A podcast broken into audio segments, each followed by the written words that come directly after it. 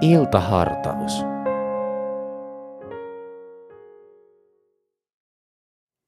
Minulla ei ole ketään. Näin totesi eräs mies. Hänen sanansa ovat riipaisevat. Niissä kuuluu toivon menettäminen, alistuminen ja yksinäisyys. Hänellä ei ollut ketään, joka olisi välittänyt hänestä niin paljon, että olisi auttanut häntä. Mies oli sairastanut 38 vuotta. Hänen menneisyydessään oli päivä, jolloin hän oli joutunut toteamaan sairautensa, joka teki mahdottomaksi liikkumisen omin voimin. Hänestä oli tullut avuton, mikä kokemus nuoren ihmisen elämässä oli kuin mustaan aukkoon sukeltamista. Hän oli jäänyt toisten avun varaan. Mies oli vuosia maanut kuuluisaksi tullella Petesdan lammikolla, jolla oli parantavan lähteen maine. Apu tuli uskomusten mukaan vain niille, jotka ensimmäisenä ehtivät veteen, kun se kuohui. Liikuntarajoitteisena hän oli aina myöhästynyt. Sitten eräänä päivänä hänen edessään seisoi Jeesus, jota hän ei edes tuntenut. Hän kuuli yllättävän kysymyksen, tahdotko tulla terveeksi? Miehen tilanteen toivottomuus näkyy hänen vastauksestaan. Herra, minulla ei ole ketään, joka auttaisi minut altaaseen, kun vesi kuohahtaa. Aina kun yritän sinne, joku toinen ehtii ennen minua. Jeesus paransi miehen, teki hänet niin terveeksi, että hän saattoi ottaa makualustansa ja tavaransa ja lähteä kävelemään. Hänen parannemisensa ei ollut sukkestiota, vaan todellista. Miksi Jeesus pysähtyi juuri tämän miehen kohdalle, vaikka lähteen vierelle rakennetuissa pylväskäytävissä oli paljon sairaita? Siihen meillä ei ole vastausta.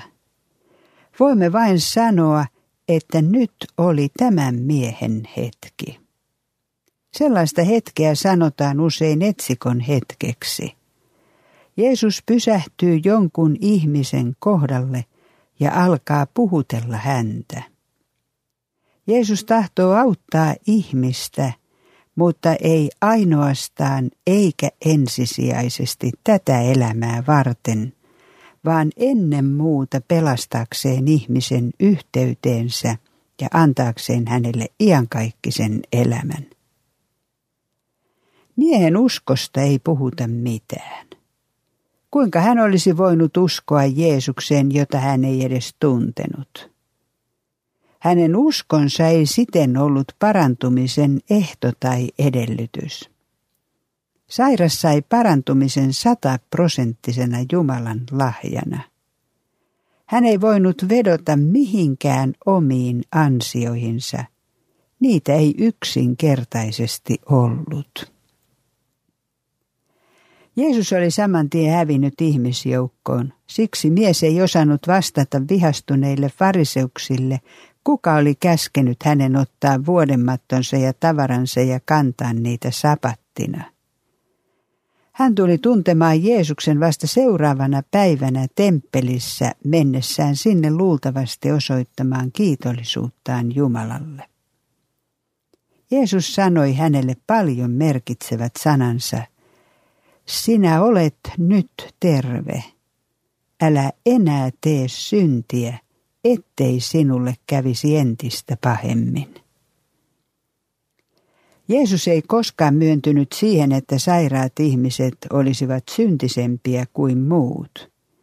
Hänellä oli erityinen syynsä sanoa tälle miehelle samoin kuin eräälle aviorikoksesta tavatulle naiselle, älä enää syntiä tee. Jeesuksen sanat sisältävät Petesedan miehelle selvän viestin. Jos palaat entiseen syntielämääsi, sinulle voi käydä entistä pahemmin. Jeesus toteaa vain yksinkertaisen elämän tosiasian. Synneillämme on seurauksensa.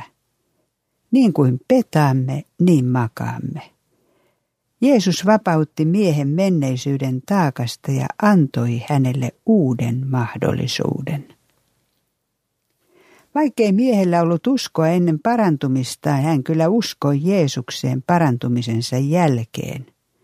Usko näkyy hänen vastauksestaan Jeesuksen vihollisille fariseuksille. Rohkeasti hän kertoi juutalaisille, että Jeesus oli tehnyt hänet terveeksi. Tämä rohkeus on suorastaan ihmeellistä. Hänessä oli vastikään syntynyt usko hänen parantajaansa, ja hän oli valmis uhmaamaan kansansa voimakkaita uskonnollisia vaikuttajia liittymällä rohkeasti Jeesukseen ja todistamalla hänestä. Hän oli saanut uuden elämän, ei vain ulkonaisesti, vaan myös sisäisesti – ja se ryöppösi hänestä ulos. Hän oli muuttunut mies. Ehkä Jeesus on tänään pysähtynyt sinun kohdallesi. Ehkä juuri sinulla on etsikon aikasi.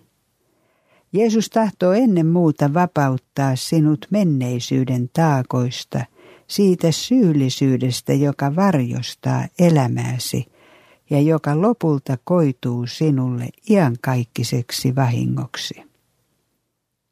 Liity elämässäsi Jeesukseen. Ei vain salaa, vaan julkisesti niin kuin Petesdan mies. Jeesus sanoo myös sinulle, älä enää tee syntiä, ettei sinulle kävisi entistä pahemmin. Itsessäsi sinulla ei ole voimaa syntiä vastaan. Voima tulee Jeesukselta. Pysy hänen ja hänen omiensa seurassa ja usko päivittäin syntisi anteeksi hänen kolkatalla vuotaneen verensä tähden. Tänään on se päivä, jolloin sinäkin voit kohdata Jeesuksen. Ohjelman sinulle tarjosi Helsingin evankelisuterilainen kansanlähetys.